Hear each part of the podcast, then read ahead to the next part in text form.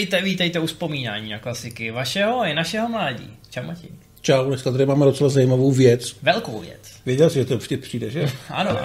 Určitě očekali všichni, kdo viděli titulek dnešního pořadu a budou vědět, že... Ta věc je věc. Věc je věc. Od Carpentera. Tak. Věcí je totiž víc.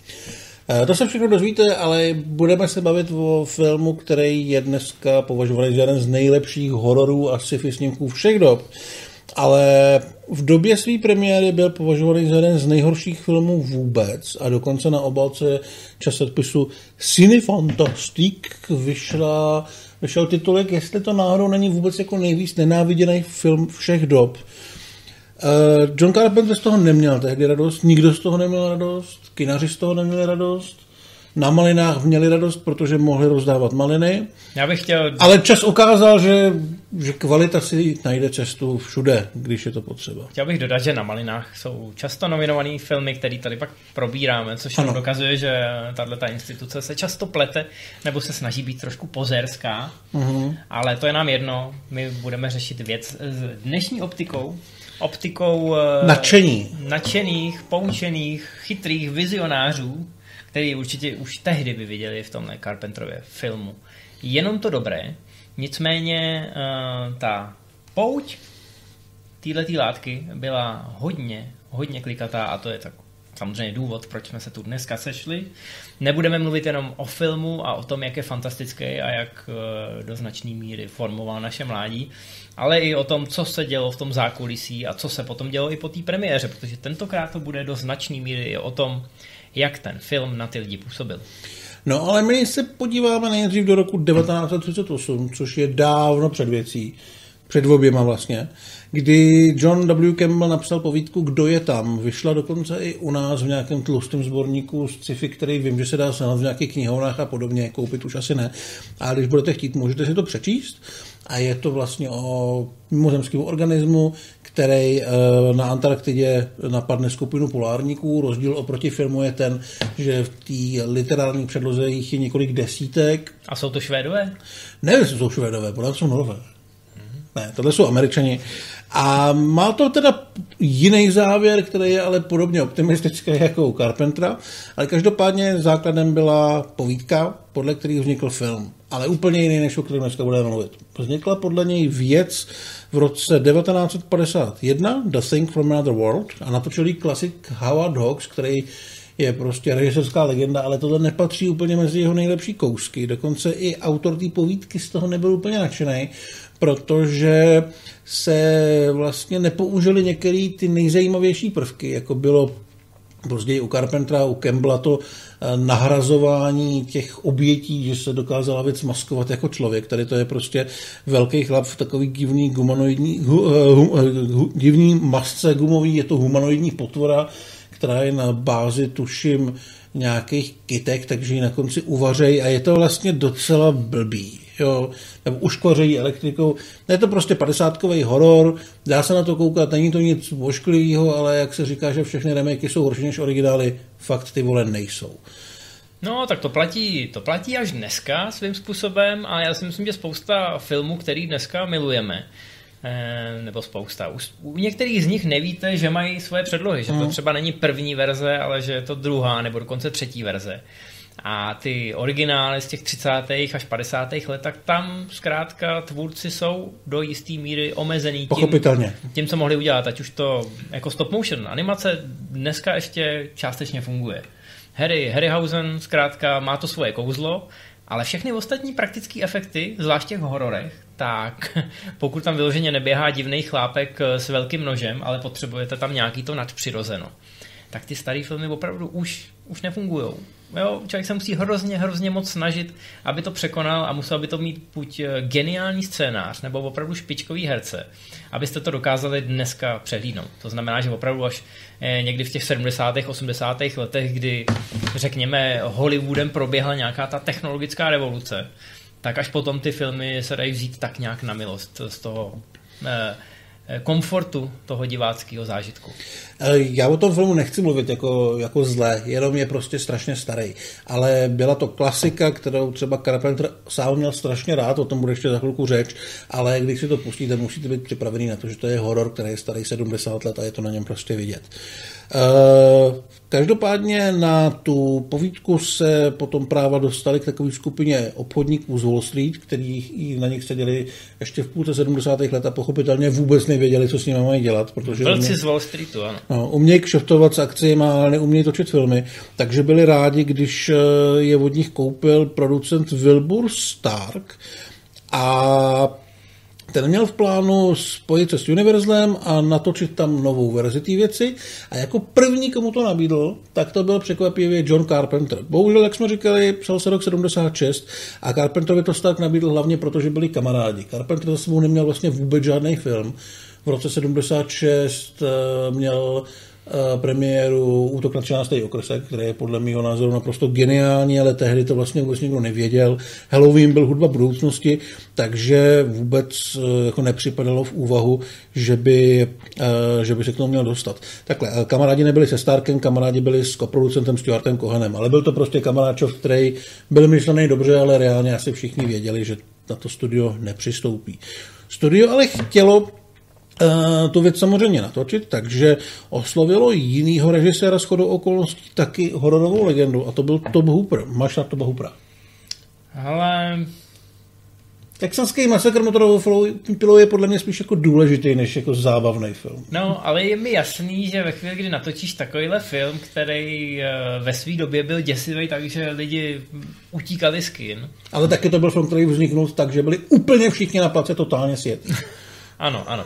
Ale je logický, že, že mu pak nabízejí tyhle ty věci. Navíc uh, texaský masakr je do určitý míry takový body horror, což by jako s tou věcí souviselo. Hmm, jo, jako mě to dává smysl, jo. Uh, Landis měl, nebo Landis, uh, Hooper měl, Hooper měl ještě docela zajímavou vizi, on to vlastně chtěl trošku pojmout jako variaci na bílou velrybu a částečně se ten film měl dokonce odehrávat pod vodou, ale bylo to možná až příliš ambiciozní, takže se to studio úplně nezdálo a zkusili to s Johnem Landisem, což je docela bizarní volba, protože ten se proslavil filmy jako Cesta do Ameriky, Záměna nebo Blues Brothers a tady měl točit horor ale ani ten s tou věcí nepohnul, takže putovala do šuplíku. Je nutný uvědomit si, že byl... Počkej, netočil Landis ještě, a to bylo taky takový jako trošku do humoru, a netočil na amerického vlkodlaka. Udělal amerického vlkodlaka, ale podle mě možná až později. Hmm, takže možná se k tomu nakonec dostal. Jo. Když i tam si z toho dělal trošku legraci z tak. těch konvencí žánrů. Ale e, byl konec 70. let a nikdo moc, jako, nebo spíš půlka 70. let a nikdo moc nevěděl, jestli o něco takového vůbec je mezi publikem Eh, zájem. Mimochodem, já bych rád řekl, že v půlce 70. let v Hollywoodu eh, nikdo moc nic nevěděl. Přesně tak. To byla taková ta, takový to období před čelistma, eh, kdy se v Hollywoodu nahazovaly nejrůznější nápady. Byl to, byl to, to nový Hollywood, nastupovala nová generace filmařů, kteří chtěli dělat věci po svém. Studia moc nevěděli, jak se s nima, jak se s nima porvat, ale bohužel ta nová generace filmařů byli lidi jako Scorsese a podobně a Coppola a s těma, ty prostě tu svoji vizi mají, vědějí, co chtějí natočit a studia se s nimi musí porovat. Ale tohle nebyl samozřejmě takhle ambiciozní případ. No, jenom jsem chtěl říct, že Hollywood byl trošku zoufalý, protože právě na přelomu 60. a 70. než všichni tihle vizionáři přišli, tak si v Hollywoodu řekli, hele, my vlastně nevíme, co publikum chce. Tam se furt točily ty veliký filmy a nikdo moc nevěděl. Furt, furt to žralo víc a víc peněz a chodilo to méně lidí. No a díky tomu dostali prostor tyhle ty nováčci, protože už nebylo kam jinam mít a naštěstí eh, to byla tahle ta silná generace, která přinesla eh, různé filmy. My teď budeme mluvit o filmu z roku 79 a o režisérovi, který jako nepatří do toho nového Hollywoodu, ale byl to jeden z takových těch objevů, eh, z jehož eh, geniality, řekněme, těžíme dodnes? Tak. Můžeme to ještě tak říct dneska? Můžeme to tak určitě říct dneska. Já doufám, že z ní budeme letos těžit ještě dvakrát a bude to podobně dobrý. Aha. Eh, mluvíme o Ridley Scottovi. V tom roce 76 akční nebo hororový sci-fi nikoho to nezajímalo. V roce 79 pustil Scott do kin ve a najednou se z toho všichni mohli zesrat.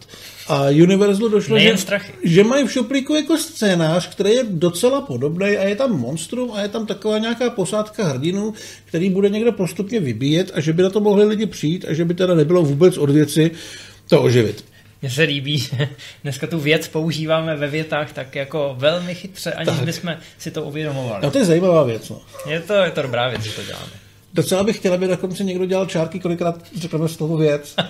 Když tak, tak nám to napište. Poleháme na vás. Nicméně ano, Universal uh, samozřejmě z principu chtěl ten film natočit relativně levně a najednou viděl ve třelce film, ve kterém ten bubák uh, se spíš nevyskytuje, než vyskytuje a který se odehrává v nějakých kulisách, ale hodně je to tam závislý na těch hereckých výkonech a na nějaký paranoje, že jako netušíte, kdo je hodnej, zlej, kdo má jaký úmysly. A to vlastně úplně skvěle hrálo do karet eh, té zápletce věci. Uh-huh. Takže si Universal řekl, hele, výborně, doba nazrála, teď to akorát musíme natočit. A komu zavoláme? Zavoláme Carpentovi. Už na něj máme číslo z minula a on mezi tím stihl natočit Halloween, takže byl totální hororový bůh. Halloween. Typický laciný film, eh, který byl, co se týče kulis a nějakých dalších rekvizit, velmi velmi úsporný a viděl spoustu peněz. Carpenter byl v pozici, kdy si mohl opravdu vybírat, co chce, ale nebyl si úplně jistý, jestli chce tuhle věc. Čárku. Uh, protože Uh, na jednu stranu se to strašně lákalo, strašně mu to připomínalo Deset malých černoušků od Agáty Christie, kdy vlastně ta paranoja je tam strašně důležitá, nikdo neví, komu může věřit a jestli vedle něj sedí člověk nebo mimozemský monstrum. Na druhou stranu on byl obrovský fanda té verze z těch 50. let Howarda Hawkse a bál se, že Uh, bál se, že ji prostě nepřekoná, že ji pokazí a že to bude špatný. Plus navíc o Carpenterovi je celkem známo, on už za posledních 20 let, tuším, natočil jeden nebo dva filmy, že on si bere velmi osobně neúspěchy, že to prostě velmi těžce nese, když se to nelíbí nebo když se na to nechodí. Ne, že bych držkoval, že jsou kritici blbci nebo tak, ale prostě mu to nedělá vůbec dobře, takže se on se stáhnul. Takže se bál, že by něco strašně posral a že by, že by to pro něj potom bylo těžké. A nakonec na to kejvnul, protože ta Agáta Christie opravdu tam lákala a pak jim zase málem utek protože díky Halloweenu byl opravdu hvězda, která se mohla trošku diktovat a vypadalo to, že by mohl realizovat svůj vysněný projekt El Diablo, což je westernová komedie. Takže se rozloučil s Univerzlem, začal pracovat na El Diablo, zjistil, že to vlastně není tak, eh, o to takový zájem, jak, jak mu avizovali, když ho k tomu lákali, takže se nakonec zase vrátil. A El Diablo vzniklo někdy v roce 90 jako film, který mu napsal scénář Myslím, že ho nikdo neviděl. Já ani nevím, že existuje. Přesně, já to zjistil, že jsem to to chystal. Ale každopádně byl zpátky. Mezi tím, co byl pryč, tak Universal se říkal, to zkusí i bez něj, takže to zkusili s tím, že by nalákali sama Peckinpacha nebo Voltra Hilla, docela zajímavý režiséry. Ale nakonec se jim ten Carpenter vrátil, takže všichni byli spokojení. Bych si dovedl představit takovou westernovou atmosféru v té Antarktidě. Já si myslím, že ten Hill by to s dobrým scénářem by to mohl být docela zajímavý film. No a Walter Hill hlavně produkoval ve Třelce, takže právě, právě, no. Nebylo by to vůbec špatný a ten Pekin pak si myslím, že taky, že by to bylo teda podobně hnusný. Nevím, jak by si poradil s trikama a podobně, ale hmm. nemusel by to být vůbec špatný film. Rozhodně by mě to asi zajímalo víc než Landisova verze. Ale Carpenter byl zpátky a mohlo se začít točit. No, u Univerzu to měli spočítaný na dolar přesně skoro. Uh-huh. Řekli si tak, investujeme 10 milionů dolarů a teď, protože tam jsou triky, tak se to muselo opravdu předem vypsat. 200 tisíc dáme na nějaký ty efekty toho monstra. Natáčet budeme přesně 98 dní. Což teda mimochodem 98 dní je dost. Je to hodně. Je to na tehdejší poměry, na dnešní poměry, to skoro skandálně hodně. A Universal, když teda se to všechno začalo rozepisovat, tak oni si říkali 98 dní, no tak teď, když budeme mít nějaký dražší herce, tak to, to by mohl být problém.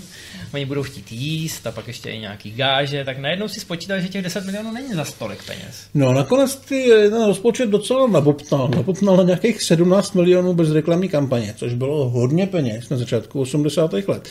A na druhou stranu byly investovaný docela dobře, protože 1,5 milionu byl uh, vyčleněný přímo na exteriéry a měla tam být i třeba velkolepá scéna, kde umře meteorolog Bennings uh, a bylo to prostě, bylo to prostě hodně. A navíc uh, studio tomu věřilo, protože se na place objevil Robotem, což byl tehdy velmi, velmi mladý, ale velmi nadšený člověk, který vyráběl monstra a když viděli jeho návrhy, tak řekli, že tohle prostě jo, že tohle chtějí, že se nebojí do toho investovat. On Carpenter, když viděl, že Universal trošku začíná couvat, tak se s Botinem dohodli, že on udělá nějaký náčrtky a když jim to teda ukázal na nějaký schůzce, tak oni, oni na to koukali a říkali si, to, tohle jako dokážete vyrobit?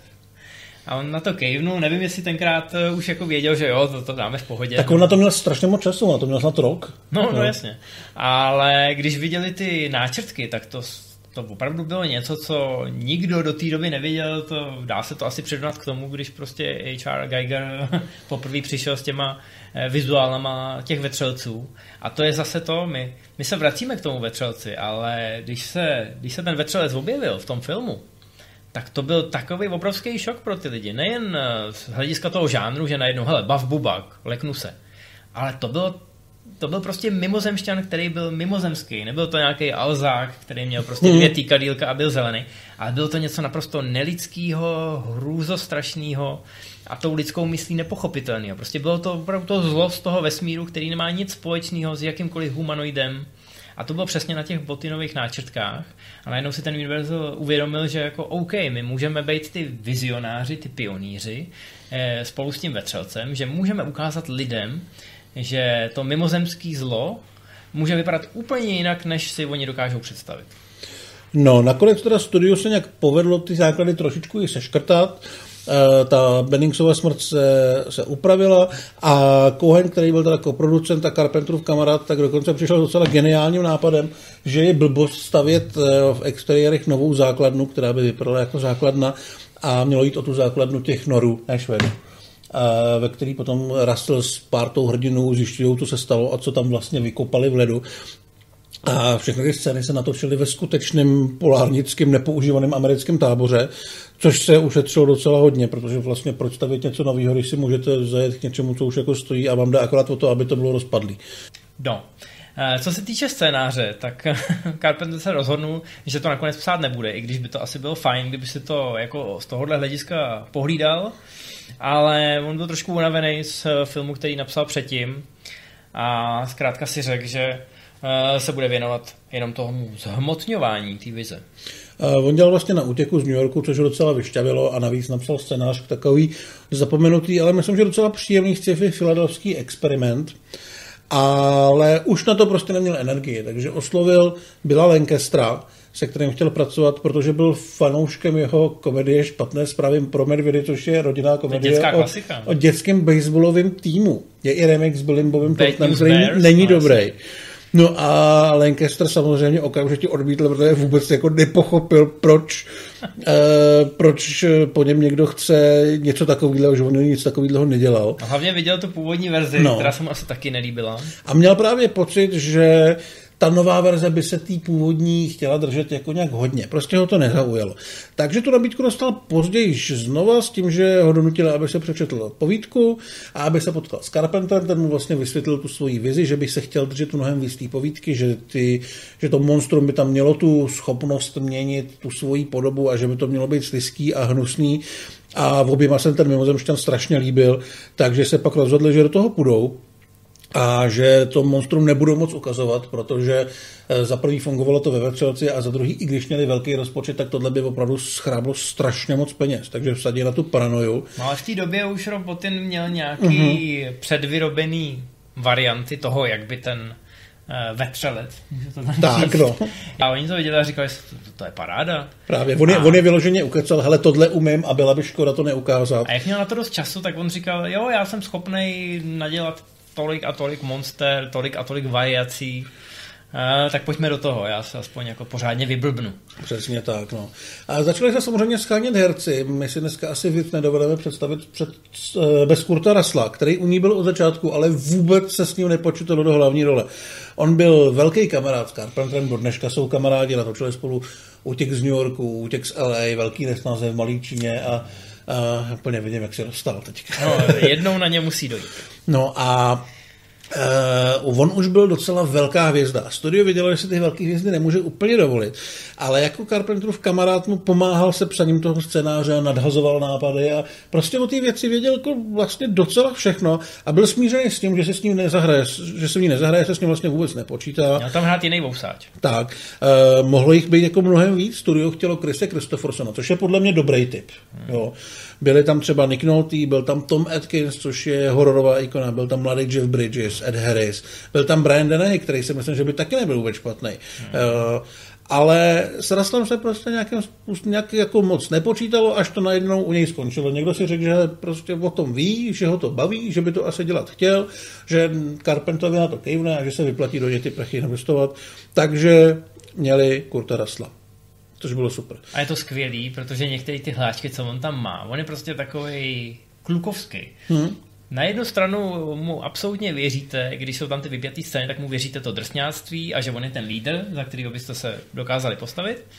A na druhou stranu, vždycky, když tam prohodí nějaký for, tak je to přesně v tom stylu, eh, který je konzistentní s tou postavou. Což je věc, která třeba, jakkoliv mám rád Christophersna a uhrál by to skvěle, tak nevím, jestli ty vtípky eh, by tenkrát, tenkrát jestli by je dal. Mm. Jako když znám Christophersna z Bladea, jo, jo, jo. vím, že by to zvládl, vím, že to v něm je, ale nevím, jestli tenkrát by to takhle pojal, nebo jestli to, by to bylo jako takový suší. Ale já třeba zrovna u věci, když sleduju toho Rasla, tak mi naprosto dává smysl, že měl velkou šanci být Han Solo. Myslím, mm, že to je mm. úplně stejná postava, akorát tohle je Han Solo, který někde se ožral a ztratil Millennium Falcon a Žvejk je mrtvej a on už je trochu nasraný na všechno. Jo. Ale myslím si, že k sobě mají velmi blízko. No, jo, jo. No, Carpenter potom samozřejmě lovil další herce, chtěl tam Donalda Plezence, který by si zahrál uh, Blaira. Že samozřejmě jeho talisman. Přesně tak. Jenomže tam došlo k tomu, že za prvý Pleasance byl docela slavný a byl by drahý, ale hlavně postava Blaira je tam velmi důležitá a zároveň na půlku filmu zmizí.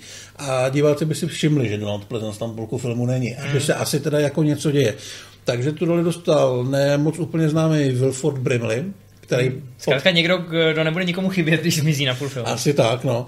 No a další velkou rolí byl vlastně Childs, což je jeden z těch dvou přeživších na konci. Eh, já to herce mám velmi rád, Kita Davida, velmi charismatický chlapík, ale tohle byla jeho první velká filmová role. On měl vlastně výcvik z divadla a musel se trošku naučit hrát umírněnějš, protože byl až příliš teatrální, ale myslím si, že na konci jim to velmi, velmi sedlo a krásně zapadlo dohromady. O tom závěru my ještě budeme mluvit za chvilku, protože bez něj to asi nejde, ale vlastně David se potom objevil v dalších karpentrovských věcech. On se objevil uh, v They Live, dokonce mluví trailer na Duchy Marzu a myslím, že ten trailer je právě díky tomu jeho hlasu opravdu dobrý. Jo. Ve filmu se vůbec neobjeví, ale je to prostě člověk s nezapomenutelným a výrazným hlasem. Přesně tak. Jeden z těch lidí, u kterých možná si nespomenete automaticky na jméno, ale jakmile uvidíte obličej, tak vám vytanou ty ostatní jeho velké role. Pletl jsi ho někdy s Davidem Keatem? Uh, ne. Ale teď, když mi to vnuknul... Ono to jako nejde, protože David Keat je bílej. No, no jasně, ale jménem. Ty totiž víš, že já jsem z nás dvou ten specialista na to, že se vždycky u někoho spletu.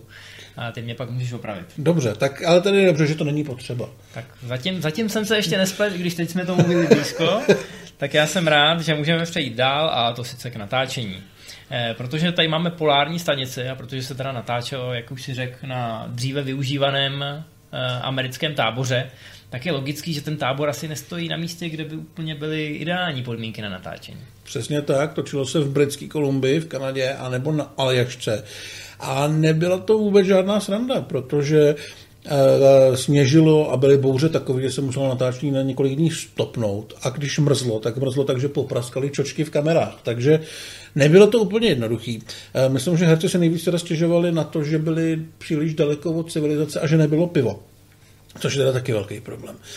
Ale tam vznikaly jenom, jenom exteriéry. Interiéry potom měly vznikat ve studiu, jenomže to studio stálo uh, v Kalifornii. Tam bylo 38 stupňů a ve, ve, vevnitř mělo být minus dva. V tom ateliéru, no, protože museli jste mít samozřejmě, jako musel být všechno zmrzlý. Přesně, tak museli pára kusy, kusy a, a podobně. No, původně se zvažovalo, že se nakoupí uh, nebo postaví gigantická lednice, že vlastně celý to studio se promění v obří lednici, ale zjistilo se, že něco takového vlastně neexistuje. Oni existují jakoby velký mrazáky, které jsou třeba na letadlových lodích, to je mimochodem znalost, kterou mám z přepalení v Pacifiku ale to není dostatečně velký mm. prostor, abyste tam nasázeli kameru, rekvizity a všechno další. Takže oni skoupili všechny nějaký průmyslový klimatizace, který kdy kdo měl.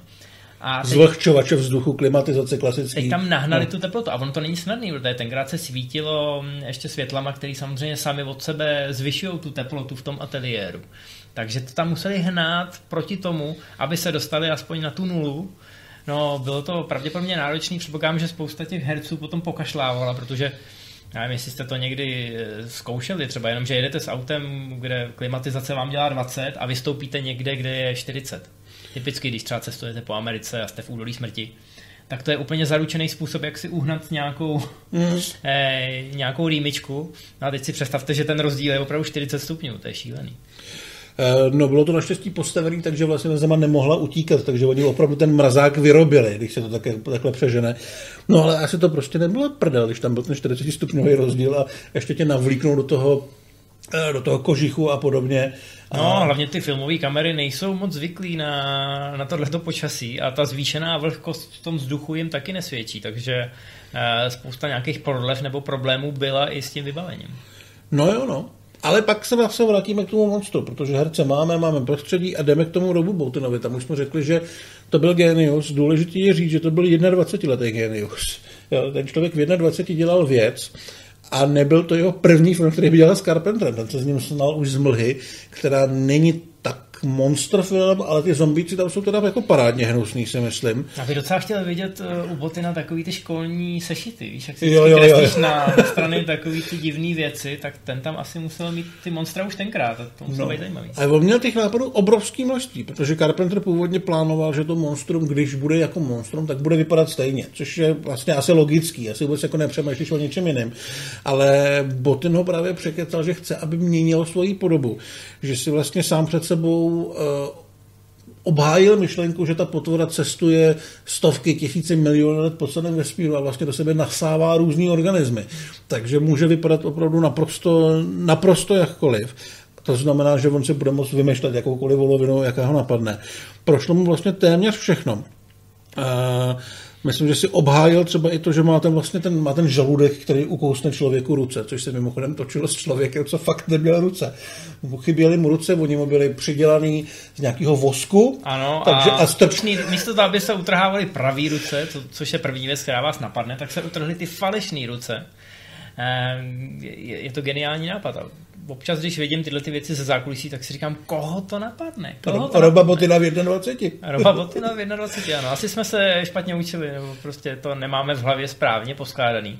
Nicméně ty, ty triky jsou tam naprosto famózní a ten způsob, jakým to vymysleli, že se ta věc uh, adaptuje na to prostředí, tak musím říct, že teda každý pes, který na mě kouká divně, tak ve mně zbuzuje tak. takový divný šimrání. Tak Carpenter mu zpočátku nevěřil, že to dá, pak viděl nějaký ty návrhy, byl nadšený. Hlavně, když pak viděl na tom place, že to opravdu e, jakoby vidí, že je to zhmotněný. Že se to hejbe. Že to není jenom obrázek, ale že se to hejbe a je to patřičně hnusný, hmm. tak v tu chvíli myslím si, že začal věřit, eh, že to všechno do sebe klapne.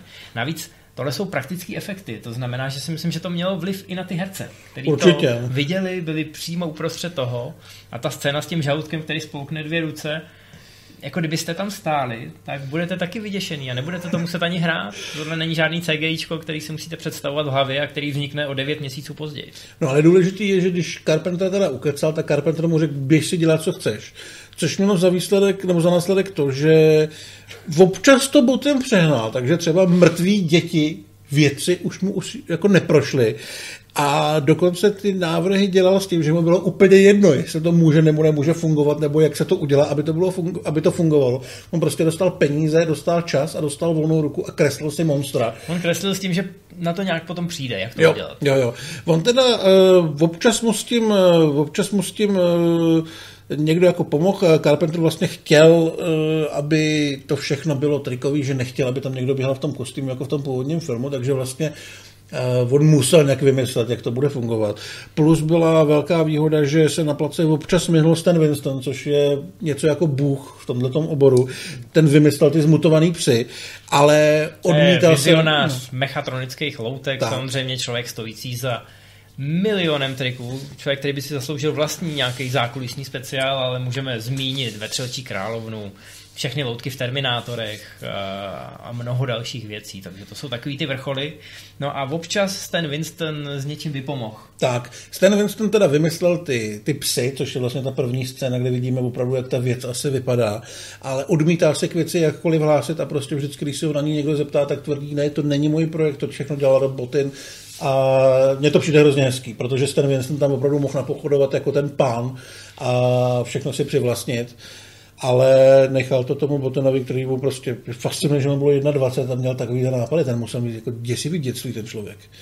Hele, když už o tom mluvíme, napište si do komentářů, jestli chcete speciál o Stanu Winstonovi. Já mám od něj takovouhle jako obrovskou bychli doma a navíc doporučuji na Facebooku sledovat Stan Winston Studios. Stan Winston s náma už eh, pár let není, ale to, ten odkaz, který za sebou zanechal a ta firma, která do dneška funguje a produkuje další miliony šikovných lidí, kteří dělají na dnešních hollywoodských filmech, na těch, kteří ještě vyžadují nějaký praktické efekty, tak to je naprosto famózní. A já vždycky, když tam vidím některé ty věci z minulosti, tak těch eh, v úvozovkách uncredited výpomocí, kdy ani nevíš, mm. že to dělal Stan Winston nebo někdo od něj a dozvíš se to po letech, tak těch věcí jsou spousty.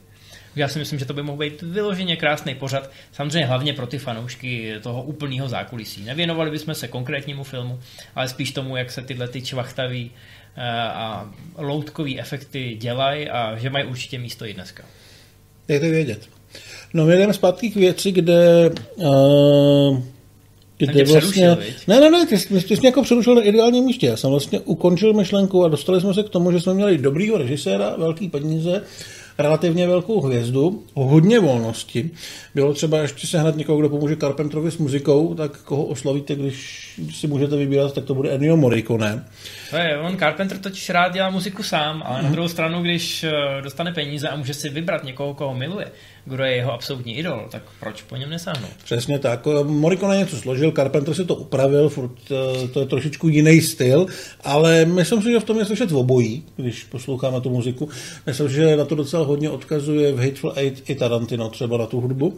No a je tam prostě všechno, co by měl mít velký, úspěšný a skvělý film. Hele, šikovný, talentovaný lidi, kteří mají plno nápadů, hmm. Dobrý scéna. Trefili se do vkusu publika. Skvělý casting, i klimatizace fungovaly. Hmm. A průser. Co se může stát nejhorší? Totální průser. Třeba, že na to nikdo nepřijde. Tak. E, problém byl, že film se kritikům nelíbil, připadal jim moc cynický, moc násilný, moc krutej. Až dokonce bylo i vyloženě se předhá, předháněli v tom, jak se Carpenterovi vysmějou, že tvrdili, že věc je kvintesence tupých 80. let a že je to celý strašlivý odpad, že to je jako chladný film bez emocí, že to je nudný, že ty triky jako byly jako, no, budíš jako docela dobrý, OK, běžte dál. Nikdo vlastně nechválil to, kvůli čemu, z čeho se ta věc, nebo co z té věci udělalo tu klasiku po těch letech. Problém ale byl jako větší v tom, že do kina nepřišli lidi a těch 15 milionů, který nakonec stála, bylo prostě furt hodně. Po, ona utržila 20, což bylo prostě málo. Bylo no, po... maná vložka, jako obvykle, vy si řeknete 20 je víc než 15, no, tak to je dobrý mámo. Ale v skutečnosti to samozřejmě nestačí, protože kromě toho, že do toho nezapočítáváme náklady na reklamu, uh-huh. tak samozřejmě i kinaři musí něco jíst. Nemůžou tak. baštit jenom ten popcorn, co si tam vygenerujou, ale vezmou si, řekněme, ve zkratce, když to, když to jako zjednodušíme, tak si vezmou půlku těch peněz. Takže najednou už máte jenom 10 milionů. A to je méně než 15 milionů, mámo, a to uh-huh. je mhm. špatný. To je špatný. Samozřejmě jsou to 80. let a byly i jiné cesty, jak ty peníze práva a podobně ale do kina ty lidi prostě nepřišli. Nebudeme tady obvinovat uh, diváky z toho, že nemají správný vkus. On byl problém, že rok 82, když se věc objevila, byl pro sci-fi možná vůbec jako nejlepší rok vůbec. Mm. Protože premiéry měli Tron, Blade Runner, Star Trek Kanův hněv, eh, dvojka Šilerýho Maxe, ale hlavně E.T. mimozemšťan a všichni chodili na E.T.ho. Úplně všichni chodili na E.T.ho. To bylo to zlo z vesmíru, který tak. chtěli vidět. A viděli toho malého rostomilého mimozemšťana, jak takhle tím prstíčkem dělá, ten pak svítí. A pak, tady, domů. no, a pak tady máte tu Magurardu, kde mimozemský žaludky ukusují lidem ruce lidi na to nebyli připraveni, nebyli na to vůbec naladěný. Byla to prostě obrovská smůla. Nikdo nechtěl do toho ledového pekla, který Carpenter vlastně vytvořil a koukat se na ty slizký, hnusné věci. Všichni chtěli... Postavený mimozemšťany. No, přesně tak. Dokonce Dokonce to vlastně mělo vliv i na Carpenterovu kariéru, který dostal padáka z Žhářky, měl točit adaptaci Stephena Kinga, jeho románu Žhářka, kterou nakonec převzal Mark L. Lester. A nejsem si jistý, jestli tam nehraje David Keith. Hmm. Já nevím, já si ten film nepamatuju. Já jsem ho neviděl. Tak. Ale to asi nebyl takový problém no. pro Carpentera, ale ale dokon, to vypadalo, on, tehdy že... byl dokonce Universalu upsaný na několik filmů a oni ho z té smlouvy vyplatili. Prostě od něj dávali všichni ruce pryč a on po letech přiznal, že ho to šokovalo, všechny ty reakce a že z toho měl regulární trauma, protože on opravdu ty filmy dělá s obrovským srdíčkem a nadšením a velmi těžko se srovnává s tím, když se nelíbějí. Hmm. Teď se, teď se trošku stydím, protože když byly duchové Marzu, tak jsem to úplně totálně sjel. A jestli můj recenzi čet... Ale já jsem to sjel taky, ale já mám s tím filmem hrozný problém. Já se ho třeba jednou za tři roky pustím. A fakt se u mě střídá, že jako to se nedá, anebo to je naprosto boží. Já jsem si potom i něco četl o těch duši, du, duších Marzu, nebo duchách Marzu? Duchách. O filmu Ghost of Mars. A Samozřejmě mě mrzí, že studio řeklo, jak chce v hlavní roli tlustého Isaac Cuba a že Jason Statham není dost slavný a podobné věci, ale on to původně měl být trojka útěku z New Yorku a Carpenter to pojal jako komedii. On říkal, že ho jako fascinovala ta, to přijetí, že ty lidi to brali jako vážný film, že prostě nepochopili, že to je komedie. Jo. U Carpentera se to stává dost často, že no. ty lidi to pochopí jinak, než tvůrce zamýšlel. Byli to, bylo to vlastně i v Velkých kresnacích v Malý Číně a podobně ale potom vlastně skončil. Ale říkám, já mám ten Duchu Marsu svým způsobem rád, protože pokaždý to je pro mě úplně jiný divácký zážitek. A já si ho asi brzo budu muset zopakovat. No, vidíš to, vidíš to. Ale tehdy jsem taky nebyl hodný. No, takže uh, proč my tenhle film tady vlastně děláme, když uh, to byl takový průšvih? Protože to nebyl průšvih na věky. No, byl to průšvih chvilinku. Časem si k tomu filmu diváci samozřejmě cestu našli právě přes ty videokazety, přes televizi. Docenili to kritici a dneska my dva víme, že to je jeden z nejlepších hororů všech dob. My můžeme být ty generálové. Tak. By si řekli, že kdyby jsme to viděli tenkrát, tak bychom určitě byli za ty chytrý, tak. co prohlídli hned. Ale ono to samozřejmě bylo doceněné i těma oficiálnějšíma cestama. A časopis Empire to zařadil na 289. místo v žebříčku nejlepších filmů všech dob. Což je jako 289 jako budí. To je fér, ale není to, je to v podstatě. No. Jo. Je to v různých knížkách filmů, který musíte vidět, naprosto to milujou a inspirovali se v tom otevřeně, přiznaně lidi jako Tarantino, to jsme říkali, Guillermo del Toro, Neil Blomkamp, J.J. Abrams, a pak je tam takový jako velmi zábavný zvyk, který dělají, který dělají polárníci. ano, vědecká stanice Amundsen Scott na Jižním pólu. Tam se to každoročně promítá v únoru, kdy začíná ta nejdrsnější zima, takový to období, kdy se k vám nikdo nedostane pár měsíců. Eh, zajímalo by mě, jestli je na té stanici víc Švédů nebo Norů. A plamenomety, mají tam plamenomety? Doufám, že mají plamenomety. musí mít Podle mě musí mít plamenomety ne proto, aby se navzájem zahřívali, ale prostě otevřeš dveře tak, a potřebuješ plamenomet, aby si, si mohl někam dojít. Jo, jako když jdeš na hejzlik, tak se musíš... No, tak když plamenometem. Hele, má to dva efekty. Za prvý, dostaneš se přes tu krustu a ještě si rozsvítíš. Hmm, to je dobrý, no. A nebo by tam byla ta věc, no. Každopádně, já, já, jako, já bych na těch projekcích docela chtěl být, podle mě to musí být strašná prdel. Podle mě to tam dost cool. Hmm. To je docela cool věc. No, výborně. Nicméně, já, já myslím, že takový finální štempel toho, že ta věc krásně dozrála, je i ten, že jsme se dočkali remakeu. Dočkali jsme se remakeu, ze, ze kterého se nakonec vykluboval prequel, už se nebude hrát na spoilery, je to 10 let starý film, který já si myslím, že vlastně ve své době byl přijatý poměrně negativně. Mně osobně se docela líbil. Já jsem od té doby viděl možná jednou, ale nebo možná vůbec. Mně se líbilo. Kromě toho, že to má fajn hrdinku, uh-huh. a, tak se mi líbilo, že se snažili k těm trikům přistoupit, ačkoliv to do značné míry byly digitální triky, tak se snažili zachovat toho ducha těch uh, botinovských monster. Uh-huh. Zkrátka, aby to co nejvíc ten design vypadalo, tam, ten design tam byl. Aby to co nejvíc vypadalo čvachtavě. A myslím si, že do značné míry se jim to povedlo. Eh, vlastně si myslím, eh, on ten film není ani tak, že by ho lidi neměli rádi, spíš se na něj zapomněl. Já si spíš myslím, to byla myšlenka, kterou si mě uh, neslušně přerušil, že to vlastně ukazuje sílu té původní věci, která dneska je na takovém levelu, že se jí vlastně nedá vyrovnat. Myslím, jako v očích těch fanoušků jakýkoliv sequel, prequel, remake nemůže uspět. Jo? Že třeba zároveň si myslím, že ten film, já teď nevím, to byly Platinum Dunes, nebo jestli to dal někdo jiný, tak já si myslím, že je lepší než třeba ty texaský masakry motorovou pilou. Určitě je lepší než pátek 13. nebo tak. Ale ten sport, který se pokouší hrát, je mnohem těžší než pátek 13. Mm-hmm. Jo, takže ty lidi to a priori neměli rádi, protože to prostě muselo být horší než původní věc. Je to horší než původní věc, je to mnohem horší než původní věc. Ale není to vůbec špatný film. Jo, takže eh, já bych se tomu nebránil se to klidně pustit znova. Ale myslím si, že na tom opravdu je hezky vidět, jak moc dozrála ta Carpentrova věc v tom, jak, jak strašně je dobrá, jak strašně je dneska respektovaná. A hlavně lidem pořád leží v hlavě, protože končí stylem, kterým končí, Mhm. kdy podobně jako u Blade Runnera Nevíš, se k tomu lidi můžou vracet, znova na to koukat, snažit se, snažit se z nějakých náznaků vykoukat, jak to teda na tom konci je. Samozřejmě končíme tím, že celá základna vybouchla, schořela, McReady přežil a najednou od někud vykoukli Childs a ani jeden z nich neví, co je ten druhý zač, jestli je člověk nebo není člověk. McReady byl připravený, že tam umrzne a McReady člověk byl, to asi na tom se shodneme.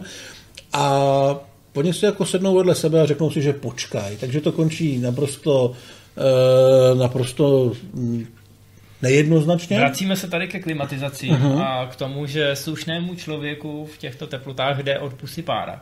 Tak, no to je jedna z těch teorií, že McRae člověk je, ale Childs ne, což má dokazovat právě to, že jemu ta pára od úst nejde. Ale tvůrci později přiznali, že to není záměr, když to opravdu o technickou chybu, že to podělali. V roce 2013 se pak objevil Carpenterův komentář, že je to přesně tak, že McRae člověk je a Childs není. A pak se teda ukázalo, že to jsou keci, že to někdo vymyslel, že Carpenter nikdy nic takového neřekl. A zase se dostáváme k Blade Runnerovi, kde to taky sám Ridley Scott trošku rozmontoval. No, pak se ptali Kurta Rasla, ten řekl, že prostě neví, že je to nejednoznačně se s tím smířil. A nakonec se k tomu vyjádřil sám Carpenter, který řekl, že naprosto přesně ví, jak to skončilo, kdo je ve ale že to nikomu neřekne. Což je nejlepší uchovávat to, to mystérium až do konce. Díky tomu máte zaručeno, že ani nějaký prequel, sequel nebo Je, remake. je, teda, je teda herní sequel vyloženě, který to nějakým způsobem rozsekne, ale to se myslím asi nemusíme počítat jako něco zásadního, co by mělo Ale ta hra není špatná, takže kdybyste ne. měli nutkání, tak eh, si ji určitě zahrajte. No a co se týče nás a nějaký potřeby remakeu, tak eh, já myslím, že to, že se ten prequel jakž tak v rámci možností poved, eh, byla obrovská klika. Hmm. A asi už bych to dál nepokoušel. Asi bych, byl bych radši, kdyby ten film víc uspěl, protože komerčně to podle mě bylo, no to bylo docela drahý ten film, na malý film. A nepovedlo se to tomu režisérovi, to víceméně zazdělo kariéru, což je trochu škoda. Fakt si myslím, že to je mnohem lepší, než, eh, než jak by to vypadalo podle toho oficiálního přijetí. Ale radši si pustíte ten originál. Pokud mluvíme o Carpenterovi jako o originálu, ten úplný originál si asi nepouštějte. Tak, já, já jsem rád, že jsme konečně na Carpentera došli, eh, protože tím jsme otevřeli takový stavidla, ty už si to tady naznačoval, že jsem se u jednoho konkrétního filmu tak hezky pousmál, ale ono je tam víc filmů, který bychom mohli probírat a který jsou do dneška živí, třeba They Live, uh-huh. což je podle mě jako úplně fantastický film. Eh, tak jestli jste teď viděli Free Guy s Ryanem Reynoldsem, tak tam je na něj mnoho odkazů a je vidět, že zkrátka některé ty Carpenterovy nápady jsou geniální a že žijou ať už v té popkultuře, nebo že zkrátka byli nějakým způsobem vizionářský. A tak si asi zaslouží uh, John, aby jsme si na něj občas vzpomněli. Já si myslím, že ještě příležitost bude na jedna. Tak, do té doby si puste věc, je to fantastická věc a my se budeme těšit u další věci, která ale nebude věc, zase na viděnou. Zdar, vůbec Čau. nevím, proč bych měl teďka říkat věc, ale řeknu věc.